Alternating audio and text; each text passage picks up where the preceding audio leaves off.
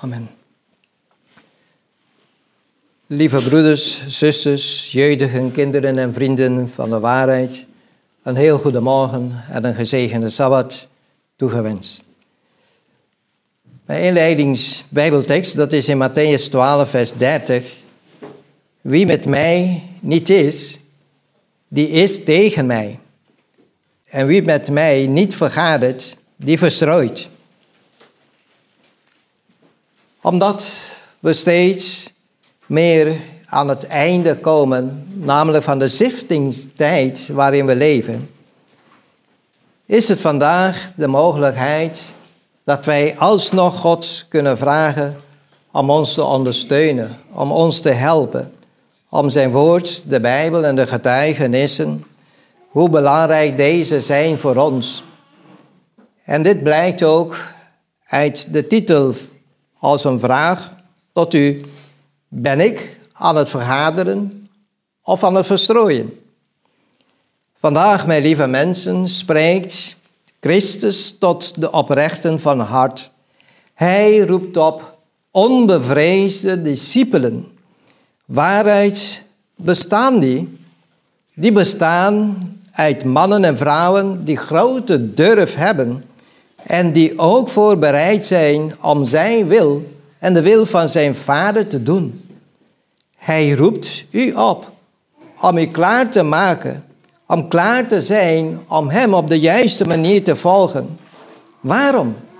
Want, zegt de Heer ons juist in Matthäus hoofdstuk 9, daarvan vers 37, tot zijn bevoorrechte discipelen spreekt de Heere Heer, de oogst is wel groot, maar de arbeiders zijn weinig. Mijn geliefden, Christus is op zoek naar volledig bekeerde harten, zodat hij straks niet te vergeefs naar de vruchten zal zoeken. Omdat hij alleen bladeren dan zal tegenkomen Daarom zegt de geest der profetie ook het volgende in Review en Herald, namelijk van 9 juli 1902. Daar zegt hij ons dan het volgende. Ben ik bezig aan het vergaderen of ben ik aan het verstrooien? Bewust en onbewust kan het zijn dat wij menen soms dat wij God op de juiste manier dienen terwijl wij juist de vijand behagen. Dit kan ook mij gebeuren. Het kan u persoonlijk gebeuren. Als wij teksten uit de Bijbel nemen, dan zullen wij zien dat het overkwam ook Saulus. Deze Saulus was een heel bekende, oprecht menende fariseeën. En hij meende God te dienen met geheel zijn hart. En op een gegeven moment was hij de christenen aan het vervolgen. Omdat ze Jezus achterna willen in leven houden. En hij was daartegen. Maar doordat hij verkeerde informatie had reeds ontvangen. En deze Paulus, die zo oprecht bezig was, met zijn gedachten werd tot stilstand geroepen. Namelijk door niemand anders dan degene wie hij achtervolgde. En hij werd getroffen door een zeer felle licht. En hij viel van zijn paard. En hij had het wel door. Dit moet iets, iemand goddelijk zijn. Alleen wie is hij? En dan zijn oprechte vraag dat hij stelde in Handelingen hoofdstuk 9, vers 4 en 5. Hier staat geschreven dat hij de stem hoorde. Saul, Saul, waarom vervolgt u mij? En hij vroeg dan, wie bent u, heren? En de stem zei, ik ben Christus die u vervolgt. Mijn geliefde, als dit ons zou overkomen, dan zal de grond van onder onze voeten wegzakken. Hij meende het in alle oprechtheid dat hij God diende. Vandaag wordt u opnieuw voor de keuze gesteld. Waaraan wilt u werken? Aan het vergaderen of aan het verstrooien? Aan de ware en zuivere waarheid en de interpretatie van Gods woord op de juiste manier? Of dat u bezig bent met het verstrooien, dus dat u zwakke, verkeerde interpretatie van het heilige woord, dat u dat zodanig ook meedeelt met anderen. Terwijl Christus ons zegt in Johannes 8, vers 32, de waarheid zal u vrij maken. Wees volkomen vrij om de zuivere boodschap te brengen. Wees vrij om ook het Oude Testament in acht te nemen. Want daarin is niks veranderd dan alleen de waarheid geopenbaard in het nieuwe. Waartoe wilt u uw oren stellen? Is het niet om het meezuiveren te horen, het welk u op het ware pad van gerechtigheid zal leiden, zodat u ook Gods koninkrijk zal kunnen binnengaan? Gelijk dat geen mens een juiste conclusie alleen in het Oude, Nieuwe Testament kan vasttrekken, zo is het ook dat wij niet alleen in het Oude Testament kunnen blijven hangen. We hebben ze beide nodig. Het Oude heeft veel dingen voorspeld. En zoals wij reeds in de lessen hebben kunnen volgen van de samenskool, velen zijn vervuld in het Nieuwe Testament. Mijn geliefden, kennis is heel belangrijk, want dat hebben we nodig om de juiste weg te weten. En waar ligt het ware kennis? Dat ligt in het Oude Testament. Want, let op, Jezus verwees ook zijn discipelen en in het bijzonder ook de fariseeën en de schriftgeleerden. Men diende hem vaak met het verstand en niet met het hart, omdat dat was juist verre van hem.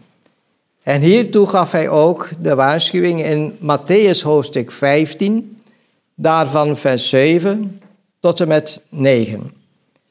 Matthäus vers, hoofdstuk 15, vers 7 tot en met 9 zegt, Heigelaars, terecht heeft Jezaja over u geprofeteerd. Dit volk eet mij met de lippen, maar hun hart is ver van mij verwijderd. Te vergeefs eren zij mij met hun leringen, die mensen geboden zijn. En zo is ook een menselijke gebod vandaag dat zoveel gewicht legt in de wereld. En niet alleen zomaar in de wereld, maar ook bij vele gelovigen. Mijn geliefden, de Sabbat wordt niet tot eer van God zodanig gehouden, terwijl de Sabbat is veranderd, vervangen door één persoon, namelijk Constantijn, op 7 maart op 321. En wat was zijn doel? Zijn doel was om een eenheid te vormen, om rust te brengen, want hij wilde zo graag dat de christenen en de heidenen een eenheid konden vormen. En daardoor zegt Jezus hier, dit is niet wat het woord in principe ons vertelt. Daarom wijst hij ook de mensen om het woord te onderzoeken. En in Johannes hoofdstuk 5, vers 39 raadspleegt hij ons. Onderzoek de schriften. En over welke schriften spreekt Jezus hier? Hij spreekt hier over het Oude Testament, want het Nieuwe was er nog niet. En hij zegt hier, want gij meent daarin het eeuwige leven te hebben. En die zijn het die van mij getuigen. In alle overtuigende kracht door de verlichting van de Heilige Geest kan ook Johannes de Doper het Joodse volk wijzen op het ware lam.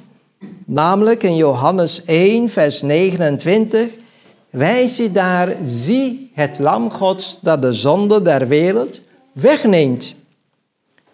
Waarvan werden Adam en Eva beschuldigd? Ja, onze stamouders werden beschuldigd, namelijk dat ze het uitdrukkelijke bevel van God hadden overtreden. En in principe was er in geen andere mogelijkheid om de mens weer een kans te geven, omdat hij tegen zijn schepper is ingegaan. Want wat was dan die uitdrukkelijk bevel om te gehoorzamen? Genesis 2, vers 17 zegt hier. Maar van de boom van de kennis van goed en kwaad, daarvan zult u niet eten, want ten dagen als gij daarvan eet, zult u voorzeker de dood sterven. Ook hierin zien wij dat God is consequent. Het was een toets. Was het een zware toets? Nee, ze hadden alles rondom zich. En toch zien wij dat het gevolg van deze overtreding tot de vandaag zichtbaar is. En alleen op één manier kon dit hersteld worden. Namelijk niet dat een engel dat kon volbrengen. Nee, God zelf moest optreden, Heer. En optreden, maar hij ging juist de diepte in om ons deze kans vandaag te geven. In Filippenzen hoofdstuk 2, daarvan vers 5 tot en met 7, laat het ons ook zien, Filippenzen 2, vers 5 tot en met 7, laat daarom die gezindheid in u zijn, die ook in Christus Jezus was, die, hoewel hij in de gestalte van God zijnde, het niet als een roof beschouwd heeft aan God gelijk te zijn, maar zichzelf ontsledigt. Dat betekent de heerlijkheid die hij had, gelijk zijn vader. Dat is wat hij heeft kwijtgeraakt. Dat heeft hij vernietigd. En dan zegt het hier, want hij heeft dan door de gestalte van een slaaf heeft hij aangenomen en zodoende is hij aan de mens gelijk geworden. Mijn geliefden, zo nam Christus de verantwoording op zich. Ik heb de mens geschapen en ik kom voor de mens op. Mijn geliefden, dit is een, een heel, een, iets dat wij niet kunnen vatten en begrijpen. Hij als onschuldige wil ons plaats innemen. Mijn geliefden, de waarheid moet juist meer verkondigd worden. Gelet op de vele oprechte zielen in deze wereld, die door de situatie in de wereld zo verward raken. Ze zien alleen maar één en alle ellende. En op een gegeven moment dan vragen ze, ja, verlangen ze, wanneer treedt God op? Mijn geliefden. Laten wij degene zijn die niet alleen de kennis hebben, maar die ook de kennis delen met onze naasten, zodat ze werkelijke rust kunnen ervaren. In de geest profetie zegt het ook, wees u alsjeblieft moedig, mijn ware volgelingen van Christus. En zorg ervoor dat uw lampen steeds met de juiste heilige olie worden gevuld. Hoe belangrijk dat is, dat merken wij, want de ware volgelingen zullen juist hun kennis van Christus in waarheid verder aan anderen doorgeven, zodat deze ook de genade Gods kunnen ontvangen. Mijn geliefden, zijn we bezig met het vergaderen of zijn we bezig met de verstrooiing? Eén van deze dienen wij. Maar zolang wij gekoppeld blijven aan de bron, namelijk aan Christus, kunnen wij op den duur een fonteintje worden hier op aarde. Waardoor wij anderen hun dorst kunnen lessen door Christus te brengen. Daarom nodigt Christus ons uit in Johannes 15, vers 4. Blijf in mij en ik blijf in u. Dus alleen zo kunnen wij door te drinken aan de zuivere bron ook de zuivere waarheid kunnen verder delen. Juist wanneer wij zelf ook zodanig bezig zijn om anderen te helpen, zullen wij steeds zelf ook beter de gerechtigheid van Christus gaan begrijpen. Dit is een rijste zegen die God ons kan geven. Waarom? Het helpt ons om niet meer koud te willen worden. Het helpt ons om niet meer ongeestelijk te willen zijn. Nee, we willen zijn zoals Jezus is.